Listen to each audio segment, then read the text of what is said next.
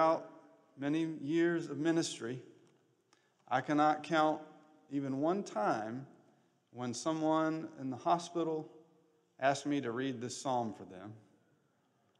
Not at weddings or funerals or on any other hallowed ground has anyone ever asked me, Mac, would you please, please read that beloved old psalm, Psalm 26? And yet, to be sure, it is a moving and transcendent prayer, isn't it? I believe it quite captures a very significant dimension of the human heart. Because it says how we often feel, whether we've been wronged or we feel like we've done the right thing when others around us did not do the right thing. But it does, a quick reading does allow us uh, to assume that the psalmist might be a bit too prideful a cursory reading invites us to imagine this particular psalmist might even be the patron saint of self righteousness. Vindicate me, O God, for I have walked in my integrity. Psalm 26 may even remind us of the Pharisee standing beside the tax collector in that well known parable in Luke, where the reviled tax collector is sitting somewhere in the back pew under the balcony, and he's saying, uh, God, have mercy on me, a sinner. While the Pharisee is standing up near the front saying, God, I thank you that I'm not like these other people. I mean, try that one on next time somebody asks you to pray at Thanksgiving. Dear God, I thank you that I'm not like these other people. A few years ago, our congregation made a communal promise, a commitment to praying the Psalms daily, and each of us has our own way of doing it. Some of us read them devotionally or according to a, an office or an a, a lectionary. Others have memorized one or two of them, and we recite them before we sleep and when we wake. Two of my colleagues this Wednesday night, Tommy and Amy, spoke of how the first thing they do upon entering their office each day, coming into work, is open their Bibles and read and pray a psalm. And when we began this practice together, one of the ways I invite us, invited us to pray the Psalms was to imagine a specific person or a community that we might imagine would be saying these words or praying in this way. So we think about our family, our friends, our neighbors, our coworkers, strangers, anyone whose voice you hear when you read any particular psalm. And imagine them saying the words, and then let us open our hearts to their experience. That's a way of praying a psalm. So today I want to invite us to consider Psalm 26 as a prayer that a nurse would pray. A prayer that a nurse would pray at any time in the, over the past two months. So, late May and early June of this year, y'all remember those great times? Those were good times.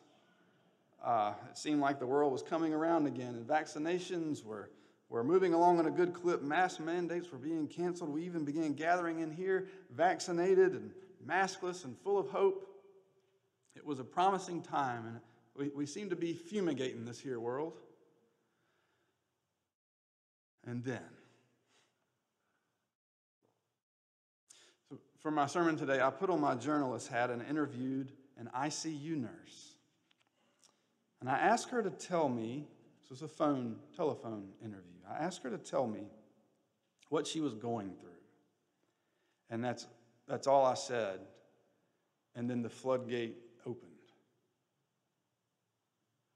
As she spoke, often pausing to collect her emotions, her voice and her heart often dovetailed with the psalm and I also mentioned to her many lament psalms at the end of our congregation that she reminded me of. So I want now to listen to her. Listen to this modern day psalmist speak. Early on, she said, My colleagues and I felt like we were part of something historic.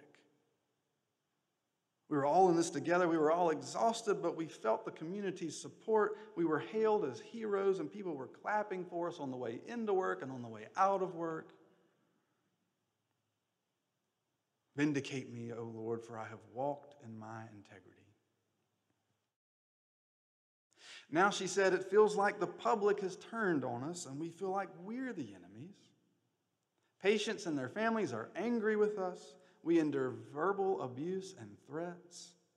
My colleagues and I were recently comparing ourselves to the way Vietnam veterans were treated when they came home, she said.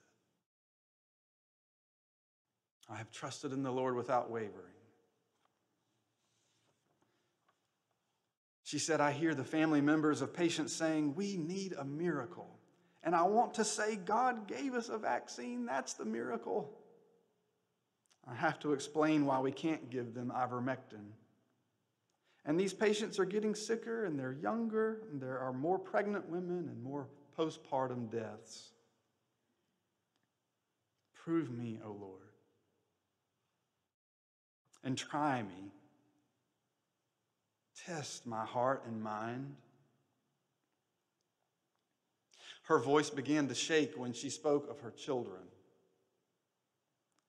They, they asked me, she said, Mommy, are you going to die? And she said, Baby, I'm, I'm trying not to. She said, I try to reason with my patients, but the level of, of denial is incredible. Some families have believed their loved ones would get better when we took them off the ventilator. One of my dying patient's sons brought COVID home to her unknowingly. He said, I thought it was a hoax. And he was repentant and he got the vaccine, but it was too late for her. Lord, I wash my hands in innocence and I go around your altar. Because she's a Christian, I asked her about her faith, and she said, Nursing has not helped my faith.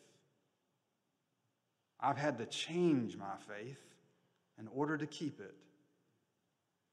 I don't really know what to pray for. I don't see a divine way out of this. I see God in my family, but not in the world. I've seen kindness and I've seen goodness, but it's so dim compared to the darkness. Lord, do not sweep me away.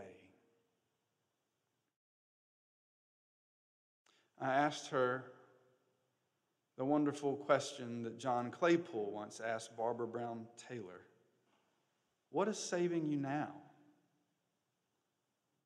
She said, My family and my longtime friends, exercise, nature, trusting that this too shall pass. I appreciate the small things, the beautiful things, flowers in my yard, sensing God's presence in the silences. I'm grateful for what's still right. Oh Lord, I love the house in which you dwell and the place where your glory abides. And she said, It's so hurtful. People don't believe us, they don't trust us. We do our jobs and we go home. But as for me, I walk in my integrity. Redeem me and be gracious to me. Hear her prayer and know of her compassion as well. I want to be sure that I convey this. She never spoke condescendingly about anyone, not about her patients. She spoke compassionately. There was no figment of malice. Even in her frustration, you could hear how she loved her patients. She did not blame or accuse, she longed for their healing.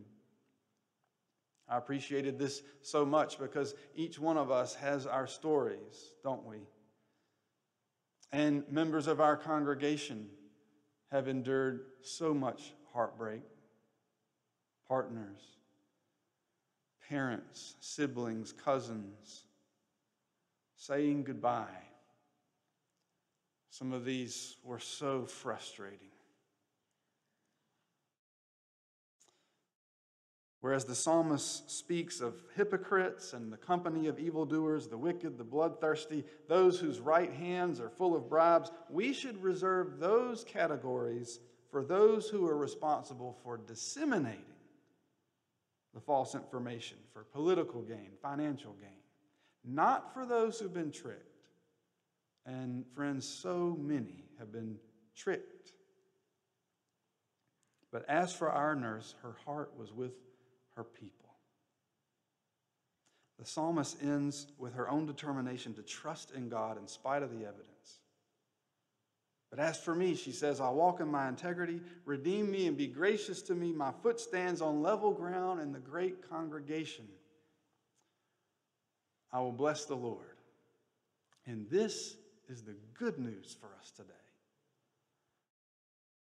And this is where I want everything to land. I want always to land with the good news because God knows we've had our share of bad. What is the good news in all of this? The good news, in part, is that we can pray like this. We can pour out our hearts and we can level with God. We can ask God to level with us. By echoing the psalmist in our own prayers, we are exercising our spiritual rights to hold God accountable to our trust. In other words, God, we trust you. Will you, will you please show up? Just as God has shown loving kindness across generations, we too can expect God to show up when we imitate God's loving kindness in the world. So, God, we have done the right thing. Y'all with me I feel you praying these prayers since I've come back from sabbatical. I, I hear this longing in our congregation for redemption, for vindication. Yes, there's the frustration. Yes, there are the tears and the longing for a better day, but I also hear prayers in you. So, God, we have done the right thing, I feel us saying. We have been a responsible congregation, I feel us saying. We have been faithful at our own expense, and we have not confused license for freedom. We have cared for our community by not prolonging the pandemic. We have been kind to each other. We have been generous. God, we have walked in our integrity. We have not wavered, and we have loved the house in which you dwell, and we have missed it now, God, redeem us and be gracious to us. You can pray like that. And your words will be tracing right along with the prayer book of the Bible. So when I speak of beautiful belonging, and when I invite everyone to see the goodness unfolding here each day of the week, it's because I see congregations like ours all around the world who share in communion with us today and every Sunday as walking in integrity that the world may know, and this is so crucial, that the world may know that the gospel saves lives and the gospel changes lives. I believe psalm shaped communities provide a level ground in a disorienting world. And I believe faithful, generous communities will be the ones repairing the devastations of many generations. What is all of this for, if not this? To build up a place where God's trust and our trustworthiness meet for the world's.